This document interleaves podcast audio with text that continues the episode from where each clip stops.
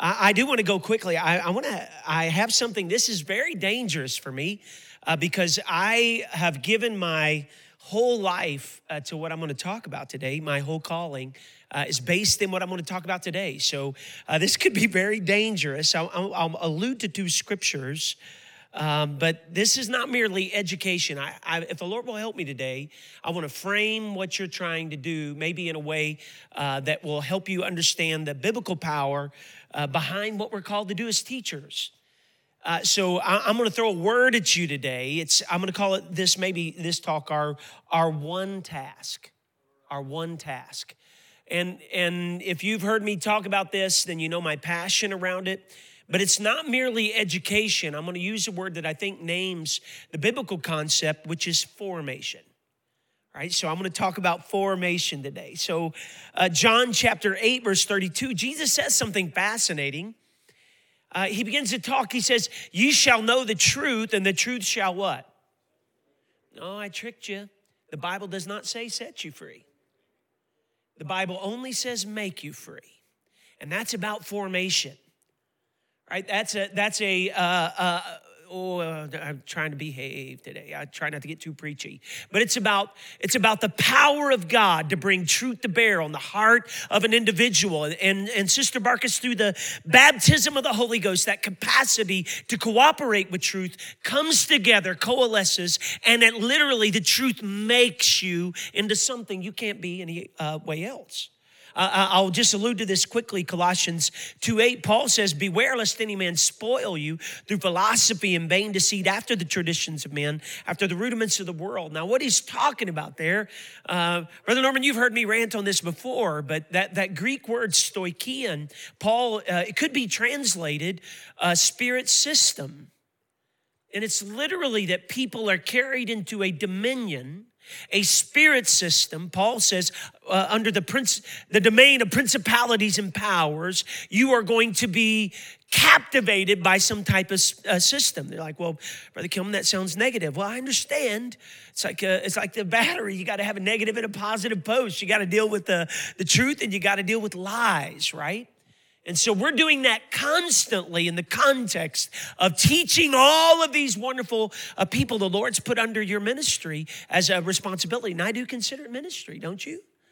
We're there to minister to uh, these wonderful people. And Paul says uh, that, that they can be captivated by ideas. So, Sister Wolf, you're stripping down, you're, you're pulling away ideas that are leading people into captivity and I just want to go there. We could talk about marriages. We could apply that to youth. We could talk about kids coming in with lies about who they are and, and their value that pastors already addressed, but I'll leave all of that application to you. You think about that in the context of your own ministry, where the Lord is using you to bring the truth to bear, to tear down lies so that they can be made free.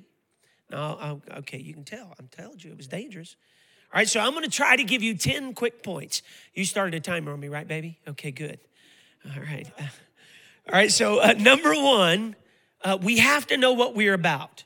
I remember one of my uh, favorite stories on this is what R.C. Sproul called uh, his personal baptism in the public education crisis. He took his uh, daughter to a, a, wonderful school there in Boston, and they were having a parents' night.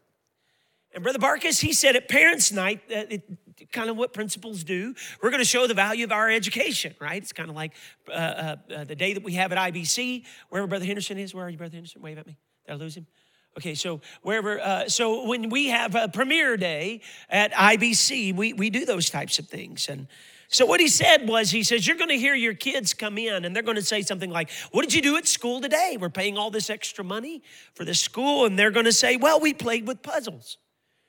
And you're going to say, why in the world am I paying all this extra money to send them to school to play with puzzles? And he says, but they're not just playing with puzzles. He says, from nine o'clock in the morning to 9:17 a.m., they're playing with puzzles that were designed by pediatric neurosurgeons from John Hopkins University to help develop the motor skills of the left hand.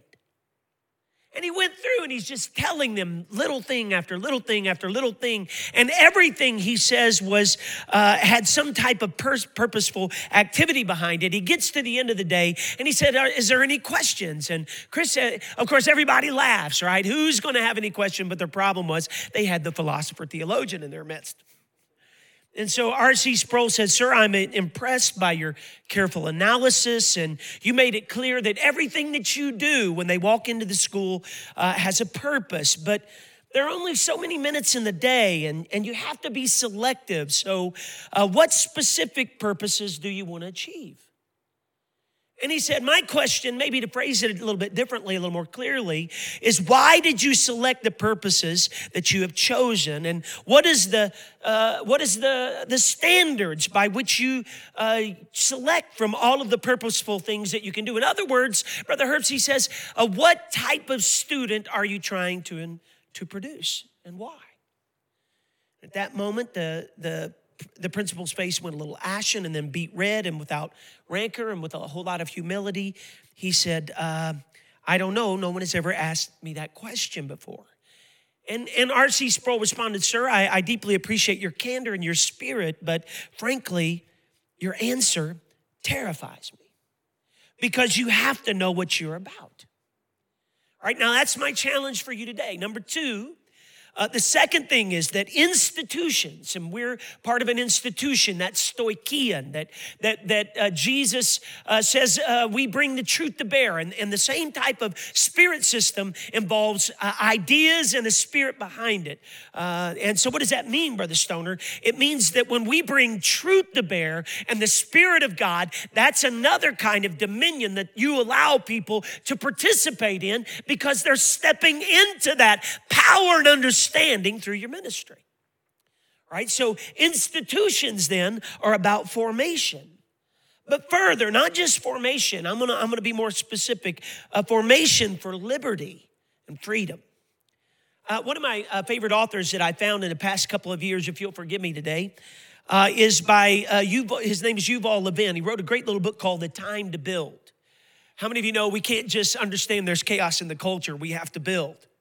Right? So that's what I believe we're doing in this room today. Uh, we have uh, people that are invested in saying, yes, there's, there's uh, dominion of principalities and powers, Brother Kilman, but there's also a responsibility of the church to have revival and victory. And so Yuval Levin says it this. He, he says this in his great little book, A Time to Build. He says, The argument of this book is a conservative one of a particular sort. Now remember, like we don't we think left right in politics, Brother Barkus, but this is when we say conservative, we mean to conserve the ideals, right? That's what I mean by conservative. Uh, so he says it begins from the premise that human beings are born as crooked creatures prone to waywardness and sin, that we therefore always require moral and social formation and that such formation is what institutions are for. Now, what is he saying there? Uh, he's saying that uh, everything we do is about forming people for the freedom that they need. That means when they walk into your classroom, you have the opportunity to form them for the greatest freedom possible. Now, now what does that mean? Uh, number three, uh, we're for, look at that. I'm doing good. Of 10, we're doing good. I'm on track, baby. We are formed for what I'm gonna call true freedom. The freedom to not only do what you want, that is a, a very low level of freedom. When I teach at Indiana Bible College, I get to teach holiness over there. Uh, it's kind of cheating being the Dean of Biblical Studies. I get to teach all the fun classes. Pastor, I apologize for that. So I'm trying to share that out a little bit. But when I teach on holiness, I tell them uh, that at the end of the day, freedom is uh, the greatest definition of freedom is not the freedom to do what you want. That's a very low level freedom. The greatest level of freedom, Brother Maslam, is the freedom to do what you should. And I, I, tell them, and I rant on it a lot because I'm about forming those young ministers into saying the right things from the pulpit. Because if they say the truth and teach the truth and preach the truth, that will make the things they need in the, in the pew, which is freedom. And I say the power of the Lord uh, through His Spirit and the truth helps me to be a better man and a better husband and a better father than I can ever be on my own. Why? Because I've been disciplined into that. I've been formed into that. I've been guided into that beyond my own selfish, selfish waywardness and sin. Now we have to understand that that's what we're talking about true freedom. And it's like the difference between views of life. Now, if you're going to be effective as any type of teacher, you have to understand that uh, it comes with, uh, with a whole lot of ideas uh, that are foundational. Uh, to the world and existence. Uh, say it another way, you cannot deny reality. And what that means is that, uh, that one of the definitions of insanity, I know we're familiar, I think Brother McGrath mentioned it, Noah Webster's third definition of freedom, the uh, doing the same thing again and again and expecting a different result. He did that in his uh, highlight sermon, I enjoyed it. Very good. Great job the other day. And so uh, the, the first definition, though, is a disconnection from reality. So, what you have to do is be able to connect people with reality, and that means something like a view of life. There are two competing uh, views of life, and one of them is uh, what we would call the constrained view. The other is the unconstrained view, or, or to say it another way, it's the, it's the tragic view of life and the utopian view of life. We're not dealing with the utopian view of life. How many of you know Genesis 3 happened? The fall happened. And we, we have to tell people you have a fallen nature. You, there's a sin com, uh, thing on the inside of you that will drive you towards bondage and not freedom. And you get the opportunity to show them how to cooperate with truth so that their life can then be made free. And so that's the difference, all due respect to our wonderful friends. We don't believe in utopian visions of life. And, and that means something like this. Like I, will quote uh, one of my uh, favorite authors uh, from history, Alex de Tocqueville, one of those, uh, a French aristocrat who came to the United States to figure out how in the world uh, the American uh, nation, Brother Masden was like, or, or was like, how did we get to the place where we did, where now America is the monolith? And passed up France, who's existed in much longer. I wish we had time to deal with it, Pastor, but you know, America's the youngest and oldest nation in the world. So the youngest in sense of time of existence, Brother Barkus, but uh, oldest in terms of continuous uh, constitution. And it's because uh, our founders did not deny reality. You got to deal with the fallen condition. And, and de Tocqueville looked at America and he, he had things to say. And I, if you haven't visited that work and you like to read, that's a great little place to start. It's uh, three volumes. Hallelujah. Forgive me for that. But he says in that, in, in that work, uh, liberty cannot be established without morality. Right? And then he goes on to say, nor morality without faith. And so, what he's saying is something powerful that uh, when we look at uh, what's going on in our world, we have to understand that morality is the issue. The proverb says it this way sin exalts, uh, uh sin, uh, uh, righteousness exalts a nation, but sin is a reproach uh, to any people. And again, the foundational things that you're teaching every day will not just be in this room. It will spill out of your Sunday school class into marriages and from marriages into society. And we can have a revival at a fundamental level, morality level. Not just, and I, I get it. I'm, I'm, I, when the rapture takes place, don't call me, hallelujah, because I'm going to fly in the sky by and hallelujah. But how many of you know we can affect our world? And the revival in our culture is going to happen, uh, oh, Brother Master, by getting them to give their obedience to the Lord. And that o- obedience is like salt and light. And the glory of God in the face of Jesus Christ is revealed because we become fashioned just like the man Christ Jesus was obedient. And that glory the, uh, of God in the face of Jesus Christ is the possibility of what you're shaping in a three year old or a 10 year old or a 15 year old or an 80 year old. Because again, that's uh, what God is calling us to do. Now I got to hurry. How many minutes do I have left, baby? She's not going to tell me. Okay. Let me let me refer you to a, uh, an article written in 1954 because when we're talking about shaping people, we got to be formed for true freedom. Um, there's this uh, notion uh, that we run into. And I, I want to just kind of push against some stuff in the culture that I think can unwittingly uh, put pressure on us as, as uh, people that should be intentional about formation. I'm going to get a little stronger than that in a minute. Uh, but it, it's called, called, The Crisis in Education, written in 1954 by uh, someone who's not a Christian, Hannah Arendt. And, and it, she's saying this is what happens. And she says, we got to deal with progressivism's uh, educational ideal, their false ideal. Now, what does that mean? They would say, well, first of all, they believe children are pure. And then, secondly, uh, we need to, if they're pure, we need to step out of their lives and allow them to create their own little thing. Because at the end of the day, we bring our own prejudices into the mix, and that's what corrupts them.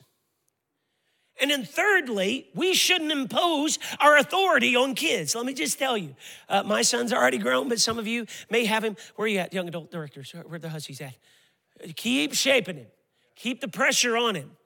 Uh, the, uh, the first time my kid prayed for the Holy Ghost was at Calvary Christian School in a chapel. He, he, the second time he prayed, he got the Holy Ghost. He was praying, I believe, right here, baby doll. Oh, one more over. One more over on that side.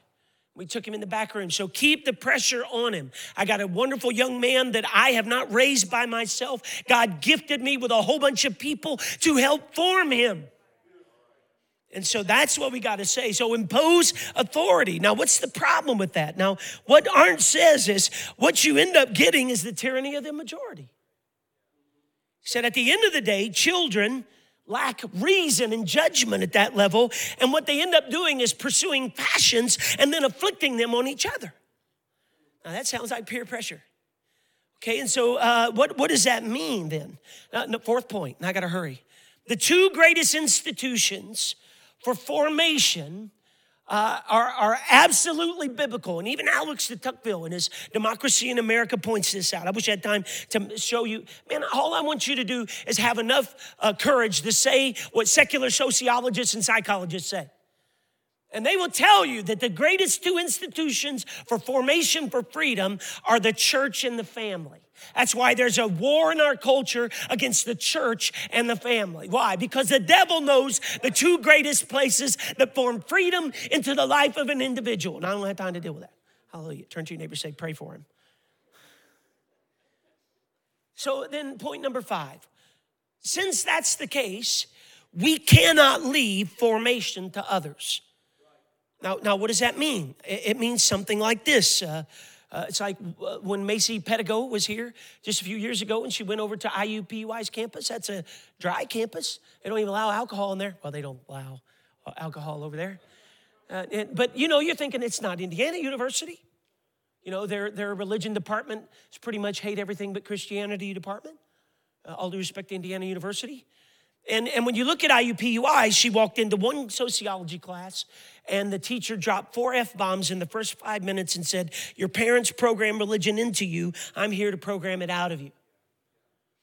So, I, I, what, are you, what are you saying, Brother Kilman? I'm just saying that Formation is going to happen whether you do your job or not, because the world is after our kids. The world is after our teenagers. And I don't have to preach on this, but just let me speak from my heart as an educator, as a person called the formation. Uh, those young adults are walking on, Brother Hussey, a campus every day that's against their values, against the freedom that God intends for their life. So don't you ever apologize for being intentionally about formation. What are you saying, Brother Kilman? Well, uh, I, I, was reading uh, uh, another author, forgive me for all my resources, uh, that you know what the greatest enemy of liberty is in raising children? They were talking about it. They were talking, of course, this is someone that's outside of uh, the biblical paradigm in our sense uh, that we would embrace. Uh, but John Locke, how many know who John Locke is? Puritan roots. Uh, I was just here to get into that in a qualified way. But he says it's the power of public opinion that has become the new despotism. Now, what did he mean by that, David? He said it's the power of fashion. He says it's the power of reputation or the power of custom, or I'll put it more plainly, the lust for respectability. And what he would say is we, we look at abandonment as horrible in fathers and mothers. When they abandon their children, they lead them to somebody else uh, to raise. Like, it's interesting to me to think about how uh, Jean Jacques Rousseau was the, uh, the great apostle of the Renaissance, uh, uh, Brother Healy, and trying to move people away uh, from truth to uh, life is uh, life is well, hallelujah, what it is. It's a pleasure principle. And, and he dropped all five of his children off at an orphanage to be raised. I don't think I need to listen to his ethical system on how to form people, form a society. He can't even raise his kids. So, pardon me for that little extra. But what that means is something like this. We look at someone, I don't care if it's Jean Jacques Rousseau and how brilliant he is in his mind. Uh, you ready? At the end of the day, I say, I don't value you, sir, or your opinion because you have abandoned your responsibility as a father. How many of you get that? Well, what about now? I'm gonna push that on you. Ready? That means we as a church, you as a teacher, cannot abandon your responsibility of formation. That means every day when you walk into that class, it has to be more than babysitting. It has to be, and I understand busy schedules, but you got to say, Lord, help me to go into that room and pour out the best of who I am so that formation can happen in the hearts of these kids you've trust me with, these couples you've trust me with, whoever the Lord gives you the opportunity to minister to. That's what we should unabashedly be about. And I wish we had time to dive into it in, in deep detail. But let me let me just give you uh, one more uh, reason why. Like if you can do a study on this uh, yourself, there's a, it's a not. I wouldn't suggest it for someone probably not in ministry, but there's a great little uh, documentary called Merchants of Cool. It's by Rushkoff. It's a PBS uh, special. It's not even a, it's not conservative, Brother Healy, but wow, what he says and the what he delineates in between the two. It has some rough pieces in there. Be careful, but he talks about the mook and the midriff. And he talks about what society is creating. A mook is kind of like, for, forgive me, uh, Howard Stern or uh, if, uh, or like uh, the show that's where these guys are doing all this stupid junk and they call themselves Jack something and it's it's it's aimed at uh, what they would call the mook, who is uh, the man that's irresponsible and crass and crude and disrespectful. And what they do is they consume those ideals, and when they consume ideas, that's their becoming. You ready? That's formation. And then they talk about the midriff, where the girl, you know, the midriff is the shirt. And, and they would say, well, that's where, you know, they're taught to flaunt sexuality and to act like you're older and to show skin, to be into partying and drinking and the total sexualization of the young girls and uh, typified by people like uh, Christina uh, Aguilera or Britney Spears or uh, some type of cat dolls. And, and what happens is, is they consume those ideals and that's becoming and that's formation. And so that's what led Viacom to say, we don't market to this generation, we own this generation. Why? Ooh. Because if they're the only one saying what male and female should be, if they're the only ones saying what relationships should be, you ready? Well, then we shouldn't be surprised if we turn our kids over to Caesar to be raised when they start talking like Romans. And that means unabashedly, we're going to name what Rome is and what Jerusalem is every day when we step into a classroom somewhere. We're going to be about it. And it's like, well, Brother Kilman, what's the result of that? It's no wonder that Jamie Lynn Spears, who's the uh, uh, you know, Britney Spears' younger sister, who's uh, on the Nickelodeon show Zoey 101, shows up at 16 pregnant. It's no wonder, uh, Brother Mass, that the state of California has opened uh, 28 prisons and one university since the 1980s. And again, it leads them to bondage. So, all I'm saying is at this point, number six formation will not happen accidentally. You have to intentionally know what you're aimed at and you have to work at it every day. Because that's what the world does. And I'm going to hasten to a close. Number seven. So, unabashedly, how many of you get what I'm talking about today? Unabashedly, then. Uh, formation is our task, it's our goal, it's our agenda, it's our responsibility. Uh, and it will not happen without your input. I think it's fascinating that the Greek word for sin is hamartion. It just means, uh, Brother Healy, to miss the mark. And what does that mean? Uh, Psalm 127, verse 4 says, As arrows are in the hands of a mighty man, so are, so are children of the youth. You aim them, you point them, and if you don't point them, they will miss the mark. Because if you aim at nothing, you hit it every time. That's why you got to be intentional. Every day, I got to walk in there with the agenda of formation, and I got to know what my purpose is. What type of kid am I trying to produce? If they're raised on the pews at Calvary Tabernacle, what are we aimed at at the end of their life? That's the formation of the uh, uh of freedom, and, and, and that freedom, which is the greatest freedom possible. And so that's point number eight. Why do we do that, Brother Kilman? Because formation is the way to the greatest freedom possible. They're formed, they're formed. And that's the critical nature of institutions, whether it's uh, Calvary Tabernacle, Indiana Bible College, or Calvary Christian School. Every one of those institutions, under the, uh, the power of truth and spirit, are there to form character, to forge integrity to help us know who and what we are to be and where and how we belong. The world is speaking to those issues every day. I two points. How many minutes I got left? Four? Jesus be offense. Number nine, the danger of losing moral formation is this it's the loss of real freedom. And that means when we lose institutions, when we lose uh, the church's work, much of the good that God calls us to do is lost too. That means to shape and structure my desires rather than serve them. To aim at forming our habits rather than just reflecting them, and to direct our longings rather than simply satisfying them. Or to say it another way, we are literally the combatants for the very soul of individuals and also society. Point number 10. So, the end of everything we do in the church, everything that you're aimed at, is one goal formation. What does that mean, Brother Kilman? It's to convince kids, you ready? And, and young adults and teenagers and older people that freedom is serving, not striving.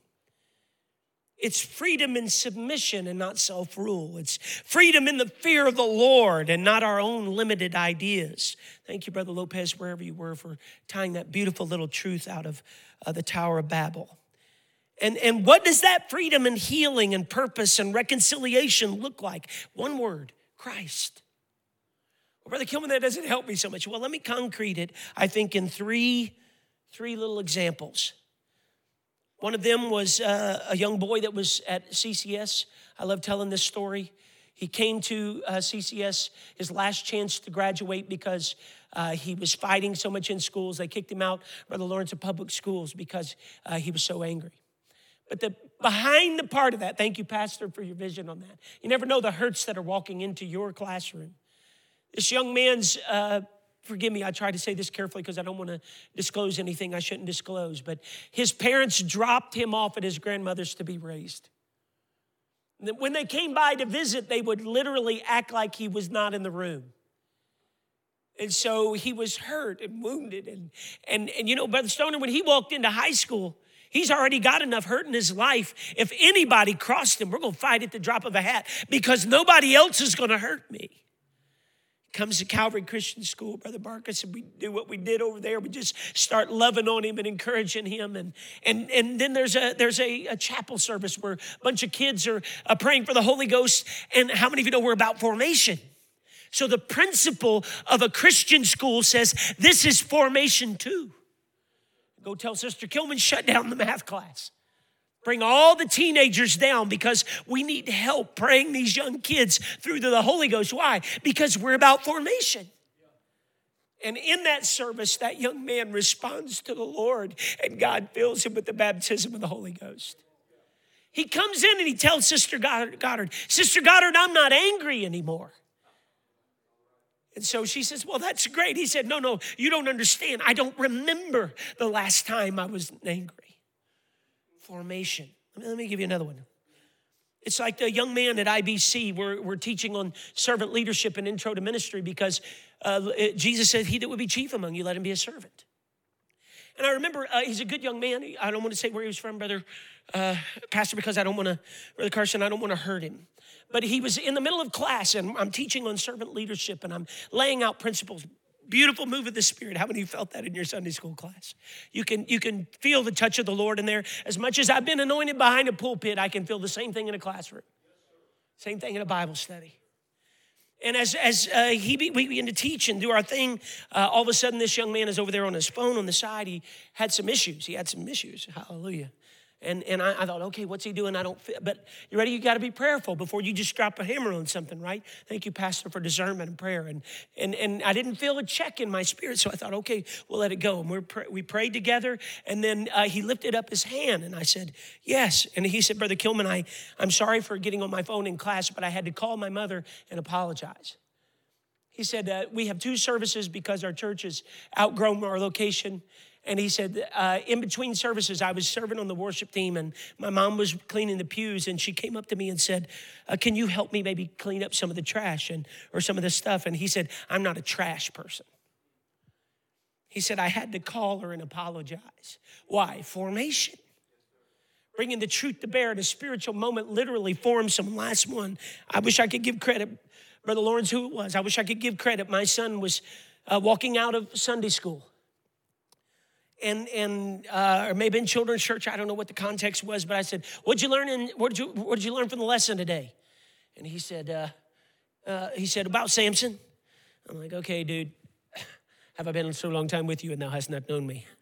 This is not going to work. Give me more than that. He goes, Well, Dad, he was strong on the outside, but he wasn't very strong on the inside.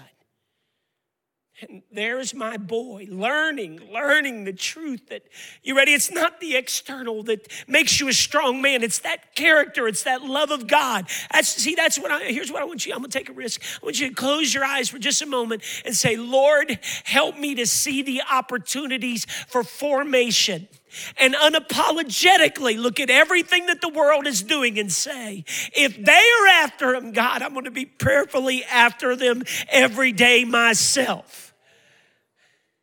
There are going to be families strengthened. There's going to be lives formed. Why? Because God doesn't invest that much power and truth and spirit inside of you without reason. He's going to do His work. Amen. I appreciate your passion. Thank you, Brother Healy.